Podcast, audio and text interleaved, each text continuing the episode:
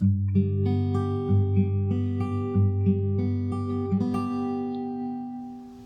evening and welcome. My name is Anne.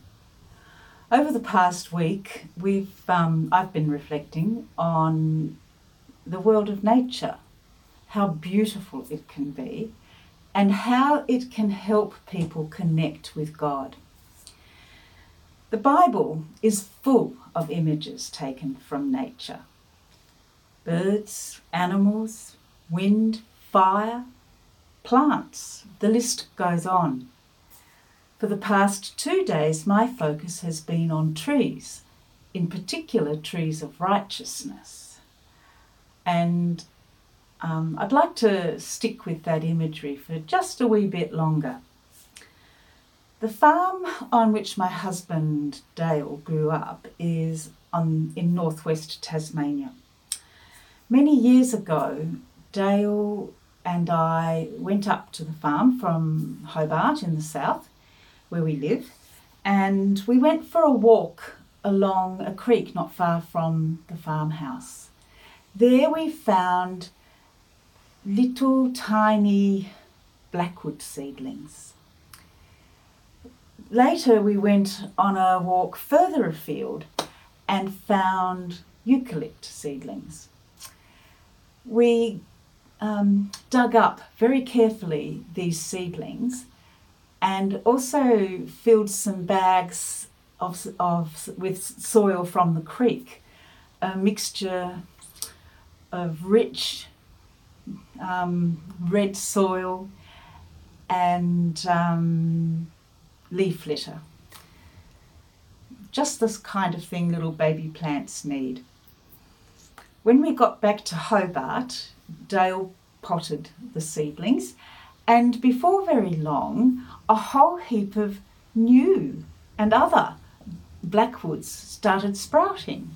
So we'd brought back not only the seedlings, we brought back seeds as well. And when they were ready, we planted them along our boundary fence. At the time, we had absolutely no trees on our block. This summer, I looked at those trees, and um, while they're not yet fully mature, they are looking healthy and beautiful. Um, they've become, they've transformed our bare paddock. They serve as a windbreak. They have um, offered, they offer shade to the local wallabies that are on our property.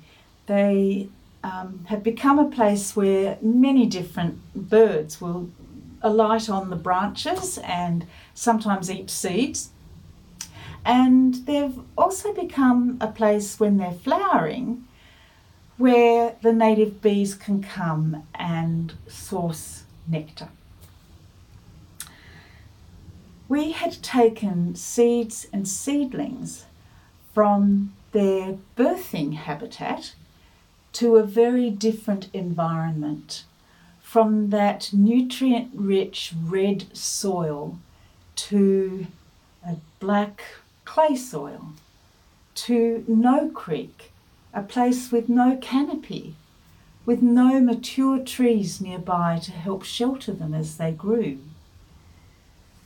Rather than the random plantings near the creek, these transplanted trees were in a well ordered row and regularly watered by a pipe and dripper system instead. Those trees are thriving on our boundary fence, and to me, they're like a parable of God's kingdom of heaven and the trees he plants in his kingdom.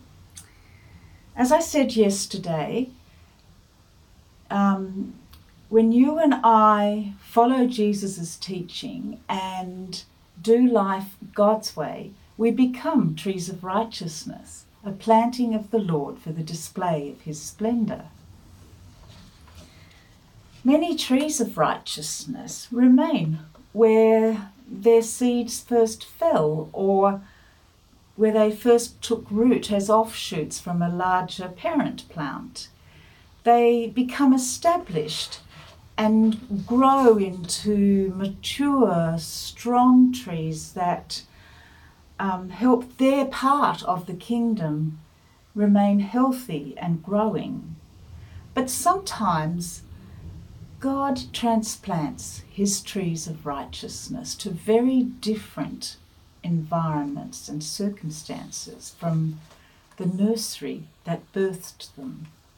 They become isolated from the trees that um, were near them at the beginning. Sometimes they get exposed to difficulties they would not experience had they stayed in the place from which they've come. Sometimes they, um, when they're transplanted, they get opportunities to thrive in ways they could never have done if they'd stayed where they were. Wherever God plants his trees of righteousness, you and I, he makes sure that they and that we have the water of life, that his trees of righteousness um, have water, whether it comes from a pipe and dripper system or a stream or maybe a daily drenching in mist and rain as on a mountain. I think back over my life and I um, know that He has transplanted me more than once, and He has always given me the nourishment that I've needed to grow in whatever circumstances I've been planted. He's given me the support I've needed to help adapt to my changing circumstances and face the challenges and take advantage of the opportunities to grow in my faith. Some of these um, places are from Papua New Guinea to Tassie, from Tassie to Scotland and back to Tassie, and then from here to Saudi Arabia and back. Very different kinds of places. And I've learned that in each, my roots can grow deep in His love and grace, no matter what. Maybe you have just moved from somewhere to a different place and you're feeling unsettled. Maybe you are about to go somewhere and you're feeling anxious about the move and what things are going to be like. Perhaps you've been bruised and traumatized by a previous transplanting.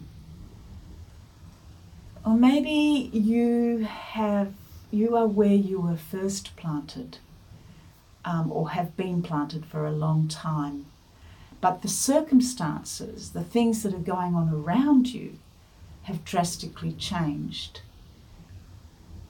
No matter where God plants or transplants you, no matter your circumstances, you can put your hope and trust in God. He knows your situation and He will supply your needs, all of them. He will also use you right where you are, no matter how ordinary you think your circumstances are. He will use you to display His love and grace and His splendour. I will see you tomorrow. Bye for now.